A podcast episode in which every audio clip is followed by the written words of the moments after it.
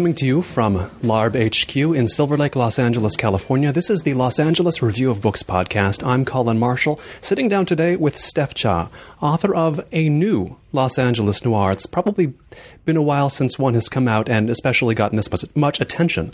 It's called Follow Her Home. Steph, the main character in this book, Juniper Song, is thrust into a Philip Marlowe type situation. What possibilities first came to your mind when you thought, what, what if I put a 20 something lady today into a Marlowe type situa- situation? What does the modern world, modern Los Angeles, give me that it didn't give Raymond Chandler in his day? So, in terms of story, um, I that came 2nd mm. I would say. I wanted to create a contemporary atmosphere that was accurate in the way that Chandler's LA was accurate mm-hmm. back in the 40s and 50s. Um, and when I, I, mean, I read Marlowe. I mean, I read Chandler when I was in college. I read all of his books and I loved them. And I particularly loved what they did with LA because I grew up here. And there was just something so intensely atmospheric and concrete and definitive about his voice and the the way he writes about Los Angeles that I thought originally someone should do that um, with contemporary LA. Um, this thought obviously came to me when I was in college and first reading him, and I later learned that people have been doing that. But I did want there to be a kind of LA noir with a Korean American bent because that's just been my experience growing up here, and I know a lot of other Korean Americans living in LA who were born here, second generation, and um, it's a very particular experience that I want to describe. So.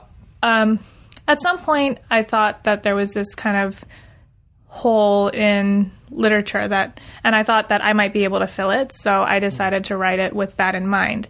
Um, I think also just the incredible diversity of this city and the sprawling aspect, which I mean has only gotten bigger since Chandler was writing, and I wanted to kind of capture that modern LA where um, you can't just go around calling people fairies and um, and so I wanted to do that kind of update um, a little bit with a feminist bent mm. because that's another part that I didn't agree with with Chandler is like it's a very misogynist vision. Mm. Um, so that was kind of the project, and so I decided to write this noir, and then I wanted to write about um, yellow fever and different things that are kind of um, linked and kind of noirish about the Asian American experience in LA. Reading Chandler, getting that atmosphere of Los Angeles that he described, that he, that he built up, maybe created to some extent, did you think to yourself, yeah, that's Los Angeles, or I think the atmosphere is different now and I need to capture a new one? I think I thought both at the same time. I mean, it's very recognizable. I think some of the gritty LA, I mean, it's not and I should say that that's not an LA that I necessarily grew up with. Like, I didn't see anything particularly seedy or strange growing up in the suburbs, but I think Chandler really defined LA in a way that's lasted, um, you know, through present day. Um, that kind of dirtiness um, that you associate with LA and Hollywood, uh, that's still part of the vision of LA and it's not always accurate, but sometimes it is, as it is about you know. I think most cities will have that kind of underbelly, mm. but um, so I, I, think that has lasted, and um, I, I, actually saw a list of definitive LA novels recently. Somebody sent it to me, mm. um, and somebody sent it to me because The Big Sleep was on there. But I also noticed it was a list of like 15, 20 books, and I think like five of them were noir. Mm there was Lake Mosley and Ellroy, and it just it just makes sense that it would be that way.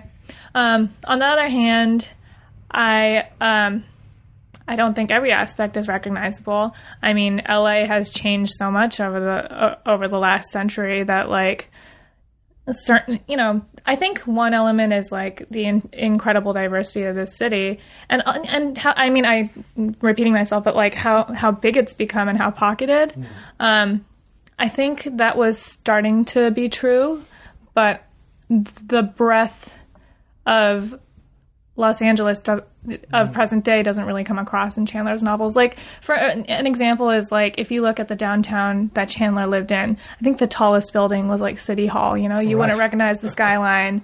Um, and he he makes references to uh, the occasional Mexican who gets that designation, like is the Mexican, and who won't really have many lines. Um, so I don't know if Chandler really anticipated a city with this heavy an immigrant population. Um, he definitely did not live in a world with um, so many Asian American immigrants. Um, because like for instance the korean american immigration wave came in the 70s it's like when my parents came in and uh, you know I, I know very few third generation koreans. Uh, the ones i would know are children. Um, and so i think uh, that particular population certainly isn't captured or even imagined in chandler's work. The writer Richard Meltzer has this phrase that I've always liked. He talks about the world moving into Los Angeles, especially after the 1984 Olympics, and that that cultural breadth is something that le- that I don't recognize in Chandler's Los Angeles. I was like, I moved to Los Angeles because there's every culture here. This is a place with very very few cultures and it. Ultimately, was still an interesting one uh, in his day, but we have Los Angeles noir novels. We've long had them. We've long had immigrant experience novels, Asian American experience novels, Korean American experience novels. It seems like, I mean, when did it occur to you that it was possible to hybridize those? I mean, do you think of this as a project of hybridizing those forms? Yeah, I very much wanted to do that. Um, I think what it was is that I didn't want to write an explicit identity novel. I think something something in me rebelled against that, at least for my first book. I think I may yet write an identity novel because I find um, Asian American identity interesting. I mean, and it's something that I live with. But I think because uh, most writers, you know, writers who are white, do not have to write an identity novel. Um, they can just write a novel, and it can be about a character who is white, and nobody pays attention to that. That's not a salient point.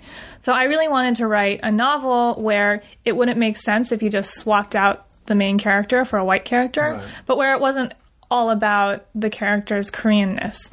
Um, and I and and I have liked novels that are about characters' ethnicity. I think those are very. That's a very strong. Um, that's a very strong genre, but um, I wanted to collapse the two because noir. There's always something going on that where the identities of the characters are there and felt, but they're not the main thrust. And I think I really wanted to do that for this project. And I also think um, noir is a particularly good way to explore identity in that way, anyway, because um, the private detective is kind of an observer character, uh, and you know things can happen to her, but she ultimately just just kind of narrates and takes you through what's going on in in the particular setting. Like uh, the private detective will go all over a city. I, that's one of my favorite things about a private detective. Um, and so you can see it through her eyes, but it's not about who she is 100%. I mentioned off mic before recording that my girlfriend read this book before I did, and she expressed relief that, oh, good, there's no scene where the Korean American remembers her embarrassment at bringing gimbap to, to school for lunch that her, that her immigrant mom packed. And, and I feel that way too. I've read a, a few identity novels myself, and the first few times I, I read that kind of scene, I was like, oh, that really must have been awkward. And then it became, started to feel like a cliche. And now it's not just a cliche, but I don't think kids are embarrassed if they bring gimbap to school. They want to bring it to school. I would want to bring it to school. I mean, I have kimbap. I have kimbap experiences. My uh, when my mom packed me kimbap in high school, uh, she would way overpack. Um, so I had tons and tons of it, and uh, I gave some, I gave a lot away, and it was you a weren't total embarrassed, hit. it was there, It was a total hit. People loved it. I mean, I've had embarrassing things packed for lunch. Like there was a phase where I really liked those like Costco dumplings, and hmm. that's I mean that's not something that only Asians eat or anything, No but they smell really bad. Yes. So I had exper- embarrassing, exper- embarrassing experience with those. But hmm. yeah, and I think like the kimbap to school moment is probably very prevalent in um, this kind of literature because it does happen to everyone. Hmm. Like it's funny, like there are all these strange stories that are shared by whole populations, and that's definitely one of them. And I think of other generations of Asian American identity novel writers like uh, Chang-rae Lee, who is probably 50 or so now, and probably was embarrassed to bring that stuff in, the, in his lunch. But it's like, it's, correct me if I'm wrong or this is too broad, but it's kind of, that stuff is now cool or cool in a way it wouldn't have been in 1970. I think so. I think, um, well, okay, so I'm trying to think what it's like to be like 10 years old now. Hmm. Because I know what it's like to be in my 20s hmm. now. And I wonder if it's also different for kids who are much younger. Hmm. Um, I think that there is a celebration, especially in like east side of Los Angeles, of things like diversity and trying new things and experiencing other cultures. I don't know how much that holds in the playground. On the other hand, when I was in elementary school, I was the only Korean kid in my class. Um, that's no longer true. In, in the valley, uh, in near Los Angeles, you were the only Korean kid in your class. Yeah. Wow. Mm-hmm. That that I wouldn't have expected. That's uh, I, I went to private oh, elementary school, so I think that might have been part of it. But even that school, I know there's like a lot more Koreans because I have a I have a brother who's 12 years younger than me, and went kind of the same path. He has a lot more Korean classmates. Hmm, hmm. Now, the protagonist of your novel, your your Marlowe, Juniper Song, sh- she makes the- she makes the claim many times that she is no Marlowe herself, and a lot of the book is about her, the differences in her her experiences and Marlowe's preparing them for you know the same type of situation, murders, crimes, conspiracy, that that sort of thing, dark alleys, warehouses, but Marlowe always seemed to be he, he, he kept on, a, on on an eerily even keel, as I recall.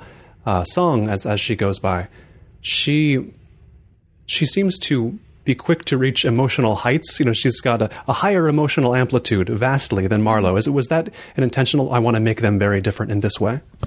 Yeah, and part of that is that um, this is an amateur detective, and I wanted to.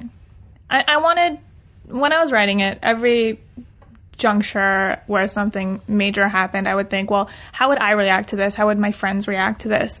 And it just turns out that the way Marlowe reacts to things is strongly informed by what he does for a living, for one thing. But also, I mean, he's just unrealistically cool a lot of the time. Um, which is fine, and I, I I love that about Marlowe and those novels. I mean, there's this hard bitterness that is you want to root for that. Um, but I definitely wanted to write this story in a way that um, the average 20 something woman or man could relate to because, you know, when these things happen to kind of normal people who don't do this for a living, uh, they're going to react in vastly different ways. And I mean, I, I had fun with that. I think uh, that was just like a fun part of writing it. There's a moment in um, Twin Peaks, the beginning of Twin Peaks, where uh, where the kind of naive-ish um, police officer uh, sees sees the murdered body and just like breaks down in tears when he's supposed to be photographing it. I I find that like very touching. I find that kind of human reaction. Um, it, it stands out in this kind of thing because we're so conditioned to see people kind of coming across death and spoil and be completely, you know, unbothered. And so I wanted to bring in somebody who was kind of reacting to this in a way that would ring true. Right. The, the action of Follow Her Home happens in a, in a world where there seem to be no Marlowes, where it's not possible for somebody exactly like Philip Marlowe to exist. What other layers of classic noir, the classic noir type reality, did you want to strip away, or did you find uh, not very useful, or did you find useful to take away? What, what are the old assumptions that you wanted to get rid of from noir? Well, the big one is the femme fatale, and I wanted to play with that figure in a major way. Um, the femme fatale character is it's a great one. I mean, it's I mean, I'm just thinking of cinema and like all the gr- like Barbara Stanwyck in Double Indemnity. I mean, she's so great, and like they exude this charisma and darkness that is very attractive. On the other hand, it's a very misogynist trope, um, and I think I mean it's weird how and I talk about this in my novel at some point. Um, it's weird how a woman can't just be beautiful; she has to be beautiful and sinful or tainted in some way, often evil and murderous. Um, whereas you know, a man is handsome, and that's like just part of it. But so I wanted to play with that figure, and I have a lot of women in this novel, and you know, some are bad, some are good, but I wanted to kind of upend the idea that like a femme fatale is like absolutely necessary for a noir novel to work because it is kind of a little bit hateful to have that figure in like every novel like Chandler did. Well, you, bottom line, you don't want to use the same type of figure in every novel, no matter what. Yeah. Even if it's non-hateful, it's Yeah. like it just well, you know. There's certain things are cliches in noir. You didn't, and I, it seems like you know there's a character, uh, Laurie Lim, introduced in this book who, like a few elements in the book, comes in and seems to be a classic noir element, like a femme fatale, and then you know, I as as I read the book, I saw enough of enough of the elements get de-cliched, get de-broadened, or get surprised by what you you made them into, if not the opposite of the of the classic noir image, then you complicated them. Um, you know, eventually I started seeing the pattern and wanted to see what you would do with everything that seemed classically noirish. Um, but did you did you see that as a task of yours to make something to bring in elements, characters, what have you, that seemed like old noir, and then kind of pull the rug out from that? Yeah, I definitely wanted to do that. I mean, and like I said, I, I like I've said several times, I really love that genre, and I like the idea of playing with it. I think it's hard to do a straight noir these days. Um, it's such a it, it, it's a it's a genre that gets parodied often for good reason. Um, and it, I think it's hard to do with a straight face um, without playing with various elements or adding like particular twists. Um, I mean, I, I kn- I've noticed like some of the noirs that I've read recently are like Motherless Brooklyn. You have a character with Tourette's. Uh, uh, what's what's it called? Um, oh, The Curious Incident of the Dog in the Nighttime, which I haven't read, um, but that's an autism noir, right? Right. That he has Asperger's, or I guess he's he's far far along enough on the spectrum that things don't look the same to him as they do for us. Yeah, I haven't read it. Um, and A Turn of Mind, which is not totally noir, but it involves um, Alzheimer's. And I mean, th- I think uh, you just can't play this genre straight anymore. And I think that's good. I think you get a lot of like the the two of the th- those three novels that I've read are very good novels. Um, but I, I yeah, I consciously pulled a lot of stuff from Chandler, and I do it pretty explicitly also. And I do it because I like those tropes, but I also enjoy playing with them and subverting them because I think that's the fun of writing in this genre now. And one of the less subtle, one of the more subtle uh, subversions it seems like you've done here is that. I mean, it's been a while since I've you've you've no doubt read more classic noir novels than I have. So tell me if this is true. But you know, the the the main characters or the narrators, if if they were identical, could be they could be shambolic or kind of sleazy themselves, just not great guys. But they tended to be reliable narrators in a purely literary, technical sense. Yeah. I get the I get the feeling not that Juniper Song, your protagonist, is an unreliable narrator per se, but she you didn't want to make her perfectly reliable. It feels like a not a lot of the book, but maybe 30% of what she says, throw a number out there is is colored in a way that suggests we might want to take her with a grain of salt sometimes. That this is getting a little bit abstract, but do you, does that ring true to you as what you wanted to make her? Yeah, definitely. I wanted her to be a character who doesn't necessarily know herself 100%. And I think, um, and this is kind of different from noir. I mean, she's a younger character than Marlowe, and she's somebody who is kind of lost in the scheme of things without really acknowledging that. I mean, she's somebody who uh, doesn't really have any goals, uh, feels disconnected from family and friends, but likes to think that she's 100% in charge of everything all the time. Why does she think that? I think it's just a need for strength, um, a dislike of vulnerability. I guess you could put it that way, also. Um, and I feel that way sometimes. That like, you know, I, I really feel it's important to feel that I'm in charge of things or that I know what I'm doing with my life. And I think when you feel like that very intensely, it means that you're not. Um, and I wanted to have that kind of element of being kind of adrift in your 20s to be part of her character. 20 something adriftness is something the coverage of this book has, has, has brought up. And do you think that 20 something adriftness is more in the zeitgeist now than it's been before? It seems like people people are talking. I'm in my 20s too, but you know, you know, people are talking more about the way our generation, our age group, is supposedly completely lost. What's what's going on there? Oh boy, um, I think. I mean, it's probably because none of us have jobs anymore. Um, That's true. Fair point. I mean, that's a lot of it. I think, uh, you know, when 2008 hit us, like, I was in school at the time. Um, most of the people I know were in school or getting out of school around that time. I mean, I graduated college in 07. Um, and I think, like, we were kind of hit hard. Um, and so I th- understand why that's now in the culture. People want to um, oh, there was that Joel Stein article in Time, yes. uh, like calling us like a bunch of narcissists, and I don't know. I mean, it, there's all this, you know, there are so many essays about girls that show, like, yes, yes, yes. I mean, people just like talking about it now.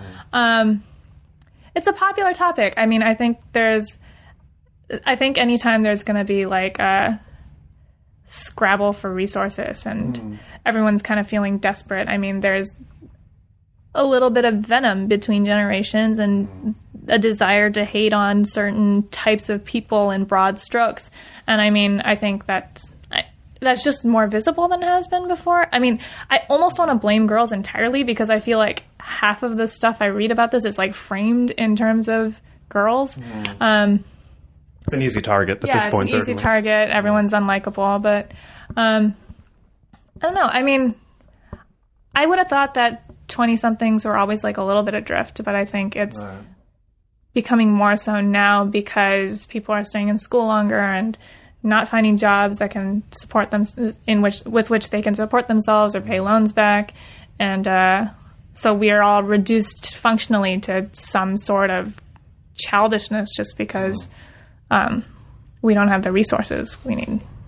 And it's it's in this type of deep twenty something semi employedness that we find Song when she's thrown into she's thrown into this noir plot. I mean, she, she, she's approached by her best friend who says, "I think my dad has a mistress." He thinks it's this character Laurie Lim, this possible femme fatale. Or It seems certainly like that when we when we first see her, and it deepens. You know, the proverbial rabbit hole we we go down it. Things turn out to be more sinister than they seem. How sinister? How bad, how malevolent did you think it was realistic to ultimately make the goings on that, that are revealed in this book? I mean, there's only so there's only so much evil you can put in a book before things get implausible. You certainly don't cross that line, but what was that? How did you frame that in your mind? Like how bad how purely bad do I want anybody in this cast of characters to turn out to be? Do you know what I mean? Yeah, I absolutely know what you mean. And I mean, I whenever I read mysteries or watch kind of crime type movies or shows, there's always that question of is this at all believable? Um, and I think it comes down to just if you set up the motivations correctly, um, you can make most things plausible, right? I mean, and this is what I look for all the time when I read or view. And actually, I mean, I have this weird habit of like reading horror store uh, horror movie synopses on Wikipedia. sure. It's really weird. Like I don't like horror movies, but I'm so- for some reason like fascinated by that goriness. But I'm like always unsatisfied when I'm like, well, I don't know why this happened. Right. Um, so I think as long as you can set that up, it's it's plausible. Um, and I feel like I feel like this comes directly from a lecture I heard in like my American detective fiction class about like the kind of thing that would make somebody you know secrets that people will kill for. Um, I think we heard, we talked about this one news story maybe where uh, a f- football player um, had sex with a classmate who later turned out to be a boy, and I think this football player, maybe some other people, like gang together to kill this person, which is so crazy. But it was, but like the reason was there. I mean, it's a terrible, terrible reason, obviously, but like you can kind of get behind the psychology of it.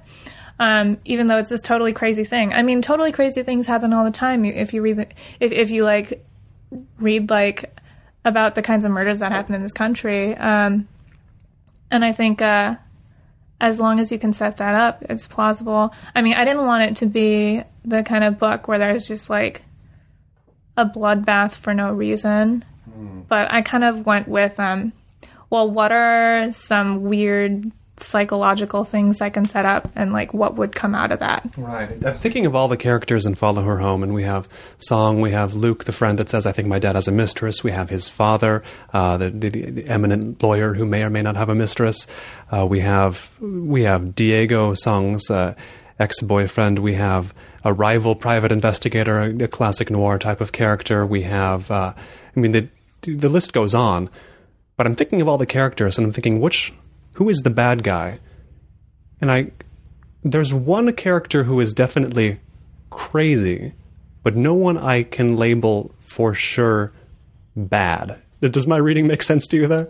Yeah. I mean I, I, I think of it as having like a couple bad guys, but I didn't I didn't leave anyone to kind of rot with no every character has um, something you can latch on to and feel a little mm compassion for. I think um, if you don't have that, that's when it gets cartoonish. mm Um, you can't just have someone be evil for no reason. It doesn't make sense mm unless. I mean, I guess it sometimes makes sense. I guess people are evil for no reason, but I don't find that as compelling. So I really wanted to make it so that anyone who does a bad thing, you kind of see why they did it. And it's either to, you know, like people do bad things for good reasons sometimes. Uh, they're not those good reasons are all, often paired with extreme selfishness or cowardice but um, you know sometimes you're looking out for somebody else or um, or you're trying to do right by somebody and mm. there's just no right way to do that mm. and song is is quite quick to see villains is she not i mean she once she sets her sights on somebody as that she decides is bad that's that's when she is the least cold-blooded of all right yeah mm. no she um yeah, she quickly she quickly identifies villains, and I think part of that is um, that she's coming into this with the idea that she's in a mystery now, mm. and in a mystery there are bad guys, right. and you have to be able to spot them, and that's like the whole idea behind a mystery. I mean, I wanted this to be um, a book in which like she starts out just in her normal day to day, and then um, gets knocked out, which is the which is the beginning of the mystery part.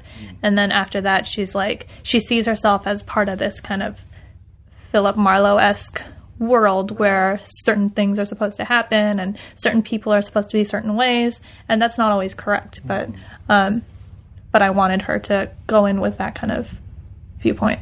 And she does, yes, you mentioned get knocked out in the way that Marlowe would, but the first time she does, she wakes up on Larchmont and Beverly by the old Koo Koo Roo. Now, yeah, a, now a, a Chipotle, Chipotle, I think, but it's sort of like the Los Angeles of today. You can get knocked out in, but you'll wake up by a Chipotle or by a Koo Koo Roo. I mean, there's a certain like. Does the Los Angeles now seem a little cheaper than Chandler's? Yeah, and I, I, I had I, I, had fun writing that scene because I think this survived the cut, but uh, I talk about like the Koo Koo Roo chicken kind of like looking down at her. Um, and I mean, I always thought that Koo Koo Roo Chicken was just really funny. It kind of cracks me up. I don't see it that much anymore. But um, yeah, it's the kind of place with um, where that can happen, right? Where like there there are bus benches everywhere, and they're always going to be plastered with posters or under you know different logos. I didn't I, I didn't go too much into any of this, but uh, I wanted that to be part of the background for sure. Mm. Song says something toward the end of the book. I forget the exact phrasing, but she, you know, she's not a player in this game; she's a reader and so much of what she how she perceives the situation these murders these crimes these people and places and things she has to find she perceives as you've said in terms of noir novels in terms of other books she's read.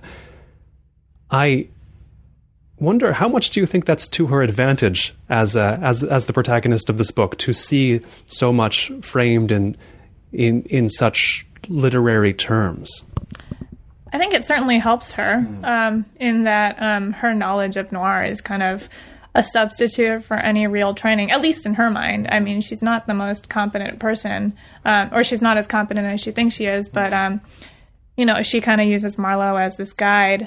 Um, using Marlowe as a guide is probably not a good idea in everyday life. Um, it is helpful to her and it helps her get in and out of certain situations, but and helps her to navigate.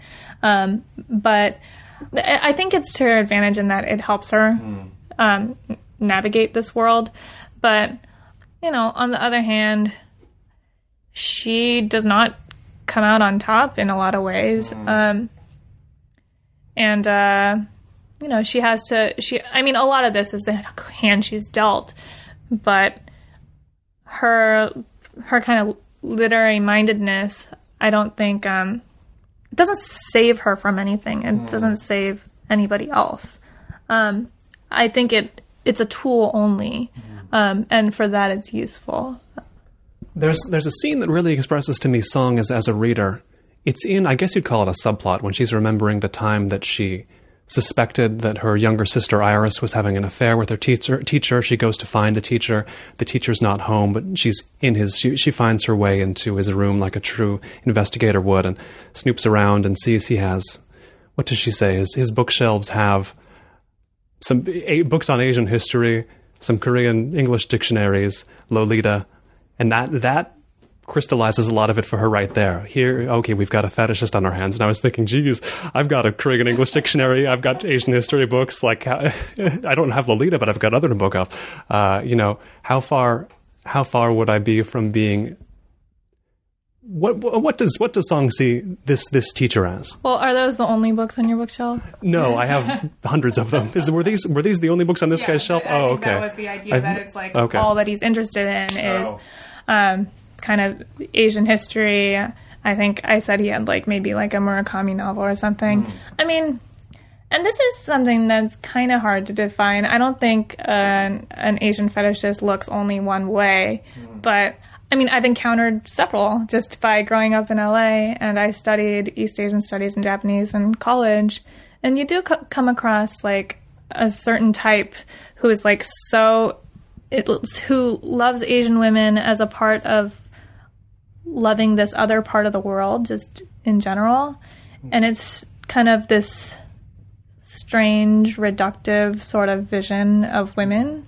Um, and so, I mean, I kind of laid that, I, I laid out his room with all these signals that he's just like very interested in everything Asian.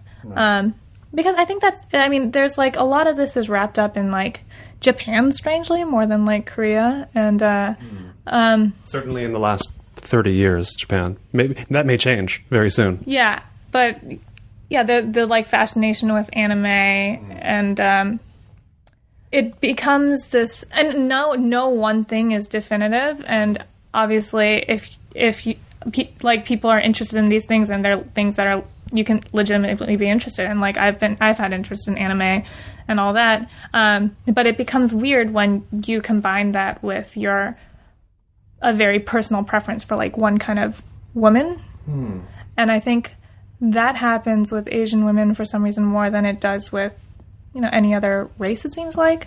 Yeah, I was I was going to say I've known a lot of guys who are, for example, mad about redheads. Only a redhead will do. The redheads don't complain. I've known guys who were only attracted to black women. Uh, when they didn't hear anything about it, no one would bring it up. It'd be like Robert De Niro. No one says, no one points that out about him, but it's clearly true. Um, but if a guy, a guy who only likes Asian women will not declare that for fear he's going to be called a fetishist. Culturally, what do you think is going on there? And I should clarify that I, I mean, I'm getting married to a white man. Uh, I, it's not that I have any problems with uh, interracial relationships with Asian women. I guess I should put out that my girlfriend Yeah, is from I was gonna Korea say, right there. yeah. So we're are we are we well placed or poorly placed to be talking about this right now? I think we're probably well placed because I'm sure you've thought about it, right? I it's mean, not is- far from my mind. That's true. I mean, this is something that I think about sometimes. Um, and uh, and I think it's just because the desire for Asian women is very wrapped up with this idea of like orientalization and like um, where Eastern cultures are kind of seen as softer spoken, weaker, more submissive, and you have the idea. And, I mean, um, I've seen stuff like this on. Um, I feel like it's been in the blogosphere or whatever recently. There's like a there's like a documentary that just came out called uh, "They're Also Beautiful," um, and I've seen like articles about like preferences stated on dating sites.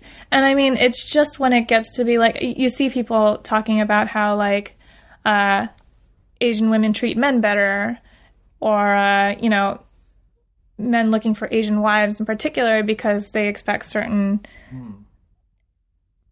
domesticity that they can't get in American women anymore. Like, not to mention that like Asian American women are Asian are American women.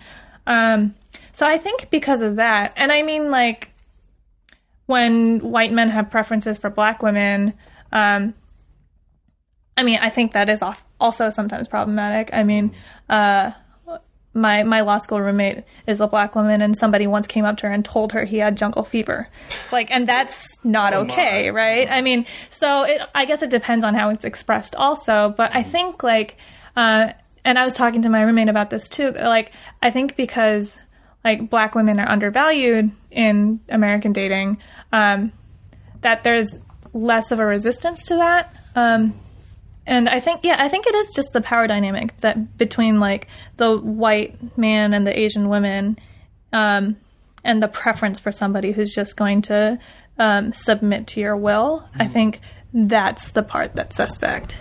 There's another suspect element, though. I guess it's another way of approaching it. I mean, I, I was thinking about it this way: when I've met a met some dude, you know, a friend of a friend or whomever, who who happens to tell me, "Hey, I'm into Asian girls," I look I, look upon that with suspicion, even though I'm just uh, just another white dude, because that usually means, I mean, in my experience, I like girls who look Asian.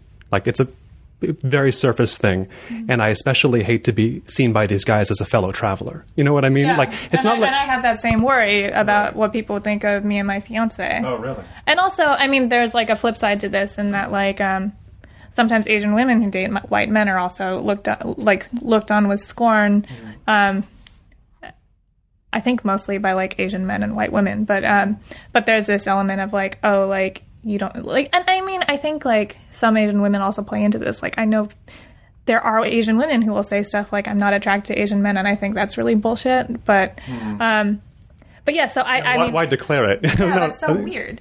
I mean, so I think uh, being in a relationship with a white man, like I think about these issues a lot and how we're perceived, and I do gen- generally get more nervous about how he's perceived than how I'm perceived. But it is something that's like not far from my mind.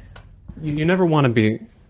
Either of us never want to be seen as like thinking that our own people are not good enough for us. Yeah, and that's weird. Or like, or like thinking like, oh well, I really value this other culture for reasons that are not necessarily surface too, right? Right. I mean, because a lot of this is also subconscious. I doubt that like if you ask most uh, men who express a preference for Asian women, most of them are not going to say, well, I would rather have somebody who's going to rub my feet, right?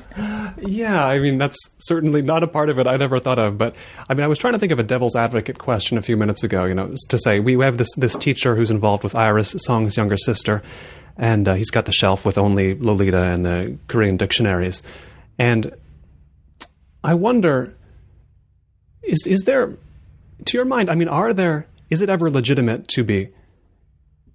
I mean, it, it makes sense to me when I think somebody is interested in another culture. When, forget even saying Asia, any other culture. Someone's very interested in another part of the world and is, in some sense, intellectually or otherwise dedicated to learning about another culture. It just fascinates them. It makes sense to me that they would choose a person who is from that culture. No, I mean it's not necessarily a, an objectionable thing on the face of it. Yeah, no, that's true, and I ha- and I have heard that before, and I think like this is kind of a sort of case by case thing. I mean, I think like I don't think it's true that in all of these cases there's something sinister at work. Uh, I think it's often true. Um, Song thinks that's often true. Yeah. Maybe always. um, I don't know if she goes that far, but I do think it's often true. And I mean, and I think with the teacher and Iris, I also set it up to be, you know, there's this, there's just like power differentials in like every way. And I kind of wanted it to be like, like east west, um, like th- there is that, you know, the way we think of, um, the East as like very oriental. It's like um, the East is often thought of as feminine and soft, um, whereas the West is like this frontier, manly, whatever, right? Um, so I wanted to kind of make those contrasts. Um, yeah, I, I mean, I, I wouldn't go so far as to say it's like always morally objectionable to have that preference if like if it really is that like you went and lived in Japan for like five years and like you know communed with all the people there and like really felt like you wanted somebody who was like as immersed in that culture as you were. But um, I think yeah, I I just the the frequency that happens and um, the way that white men talk about Asian women when no one's no one knows who they are, for instance, it's it's just kind of it ends up being kind of suspect. And this this affair between the teacher and and Iris, the younger sister, does come to a tragic end. And there's as, as you've said, you set it up in, in many different ways to look like there's the, the power differentials, and there's so, so many ways in which it looks bad. But it seems like Song also, by the end of the book, reflecting on it, thinks it seems like there's a seed of doubt in her mind as to whether she should have intervened. Is that Yeah. is that is that correct?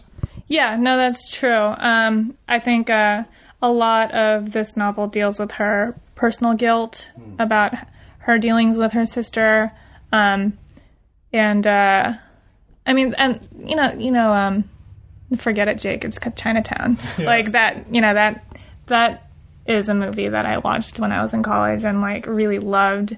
And I kind of like the idea that like if you hadn't gotten your hands into this, like it would have, it could have been so much better, or it wouldn't have been as bad.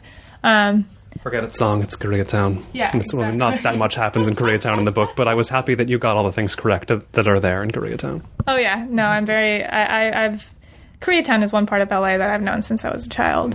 It's like the Valley, places my friends lived, and Koreatown. the seemingly bad guy in this book, uh, the, the the the noted lawyer, the, the father of Luke, uh, Song's best friend, and uh, the one who we think has the mistress, Lori Lim. He he is a special target of Song's anger because Song sees him as potentially fetishizing Lori or fetishizing, I guess, all Asian women thereby, as as this sort of laying claim to this to this exotic young woman. Uh, and that word exotic struck me because I think this this character, this father, is supposed to be in his mid 50s and maybe to him, an Asian American like Lori Lim is exotic.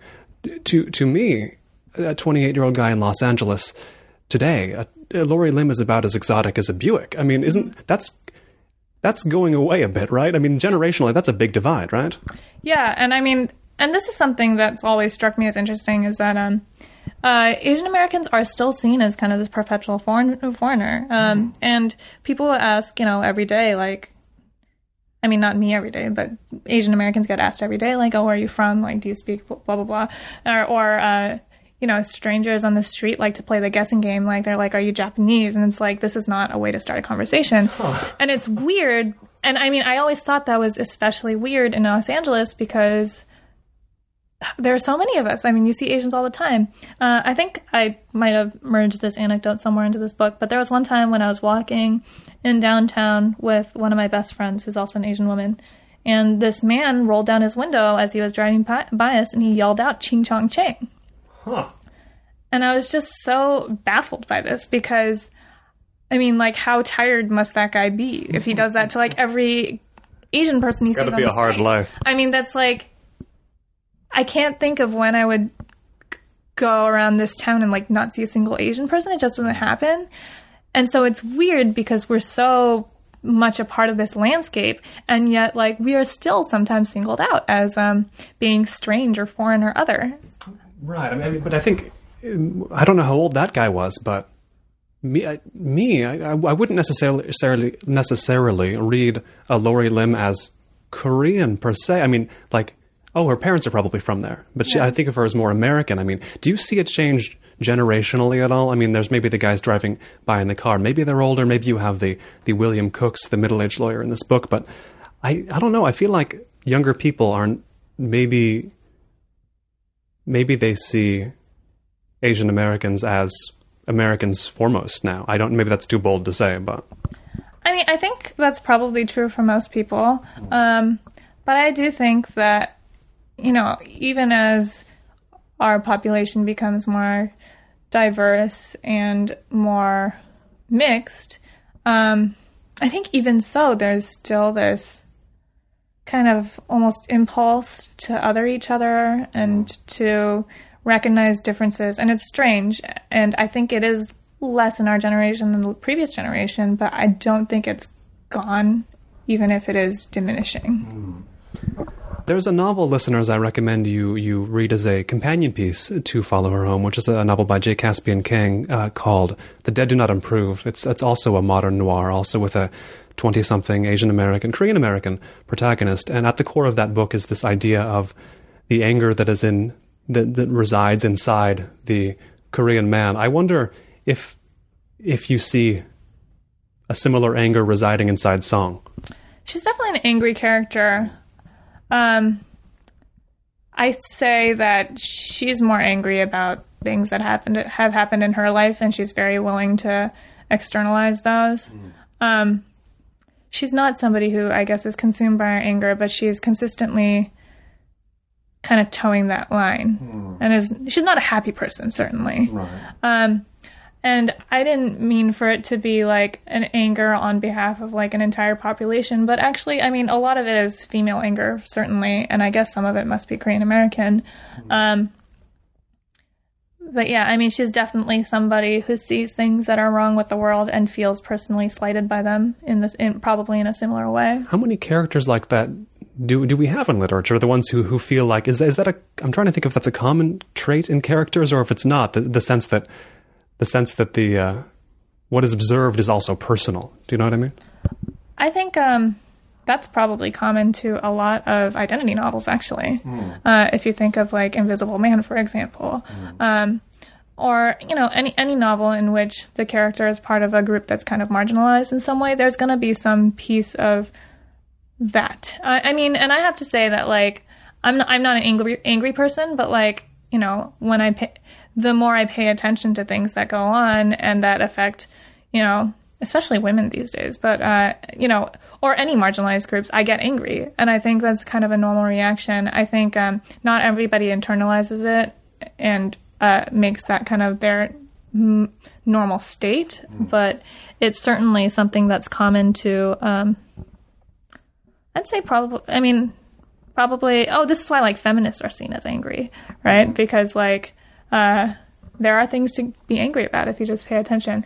Um, so I'm I, am i am trying to think of specific examples. I mean, I said Invisible Man, but like most. Oh, I read. I read. Oh, I think. Um, I, I mean, I'm trying to think of. I guess novels by people of color. I mean, like na- native speaker has some anger to it. Um, I I read this post Katrina noir called Hell or High Water, uh, which is narrated by a a woman of Cuban descent, and um, there's some there's anger there. That's an angry character. Um, that's more about sexual violence, I guess.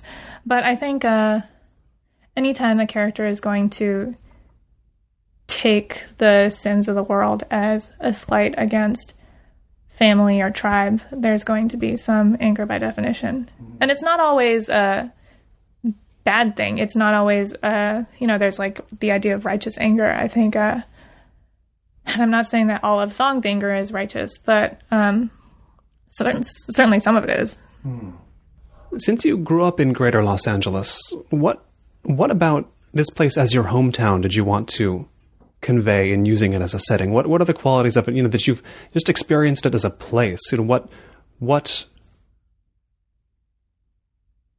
do you think was most important to get across in your own experience of here?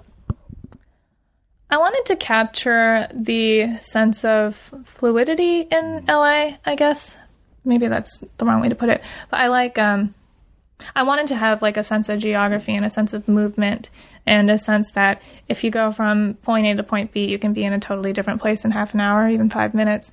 Um, and I wanted to get that across um, because LA is such a it's such a great city in that way. Um, there are all these little pockets, and you never know all of them, and uh, you'll continue to find things that are new and interesting. And I kind of wanted that there. I wanted it to be a very geographically concrete novel, and also um, one that accurately pro- conveyed the atmosphere of LA, what it's like to live in a city where you get in your car and you go someplace and it's a different place always. Mm. Um, so I guess that was most important to me. I also wanted to make sure that I captured some of the diversity in the city and the people that she talks to and interacts with. Um, you know, there are a lot of Korean American Korean Americans in this novel, um, and part of that is because there are a lot of Korean Americans in my life, and it just seemed natural to have that. Mm-hmm. Um, you know, her best friends are white and Puerto Rican. Um, and I actually, I, I definitely wanted to have um, at least one major Latino character because I think it's hard to write an LA novel that completely ignores the fact that you know half of the city is Latino. I mean, that's the population, and it's true that like the pop, um, the populations are kind of segregated in in a way, but um, I think it's just unrealistic to have write for 300 pages and you never run into somebody mm. who's uh, Mexican. Um, and I explicitly wanted Diego not to be Mexican because I wanted to play with um, the way that Latinos, like Asians, are kind of conflated. Mm. Um, and I, I, guess I, I guess I have like a off-screen character who's Mexican, but um, yeah. So I think that was important to me that there was some diversity um, on top of the you know geography of LA. And it's easy not to come to know a city that's someone's hometown. If if you grew up here, it's easy to not feel the need to know it. But how did you come to know Los Angeles?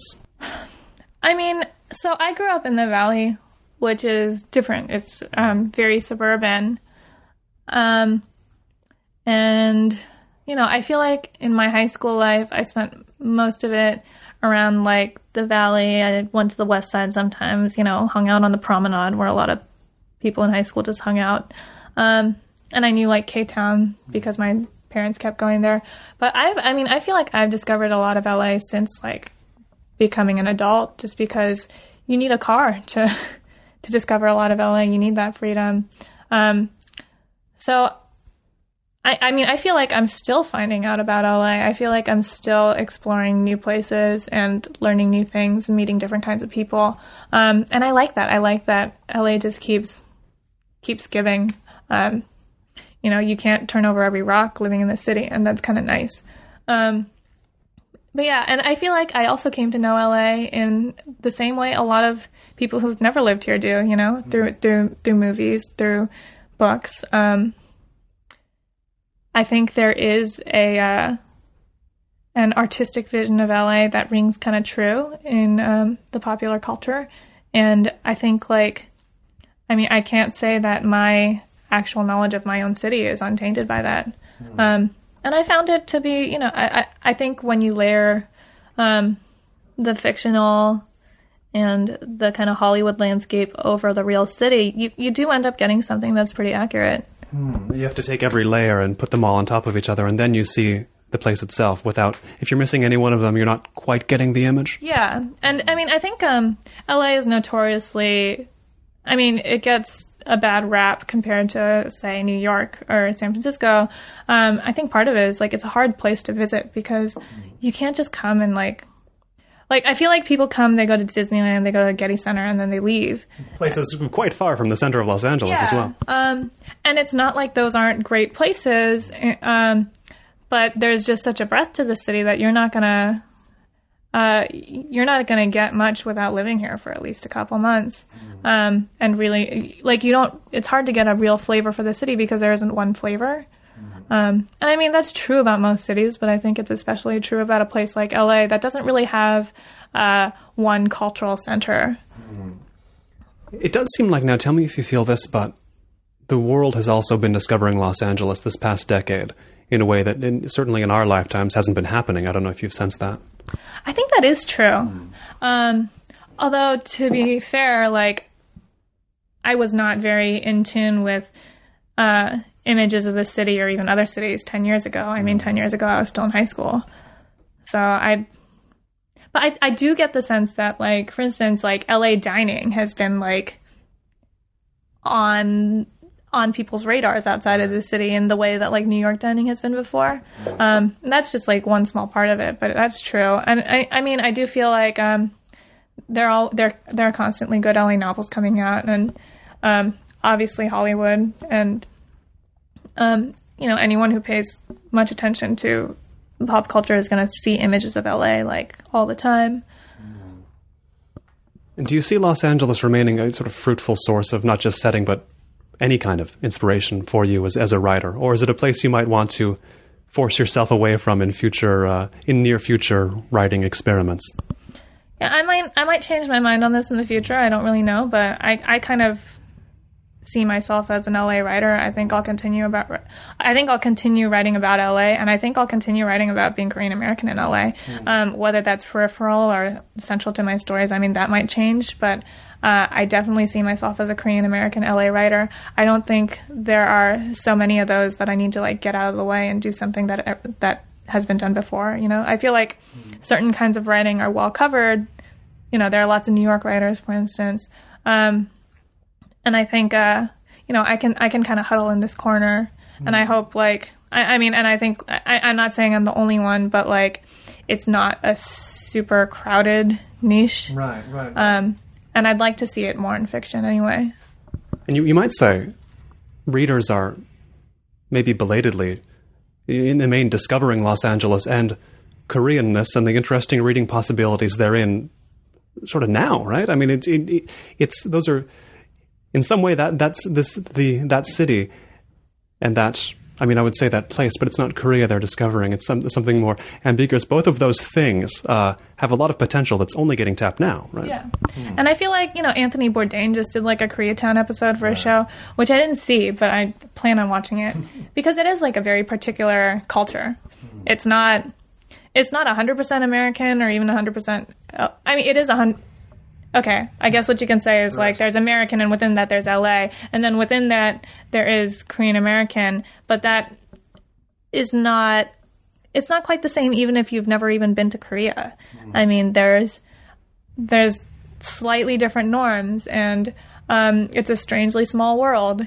And um, I feel like when I talk to other people about family, for instance, who have Korean American families, like I feel like we understand each other a little better, mm. uh, even though like we're 100% American. My, my my parents speak perfect English, mm. but they're still very Korean in ways that are h- hard to describe simply, but that I will always be toying with in fiction. Mm. I've been speaking here at the Los Angeles Review of Books headquarters in Silver Lake, Los Angeles, California, with Steph Cha, author of the new Los Angeles Noir follow her home. Steph, thanks so much. Oh, thank you very much for having me, Colin. This has been the Los Angeles Review of Books podcast. I've been Colin Marshall. You can find much more on the web at lareviewofbooks.org. Thanks.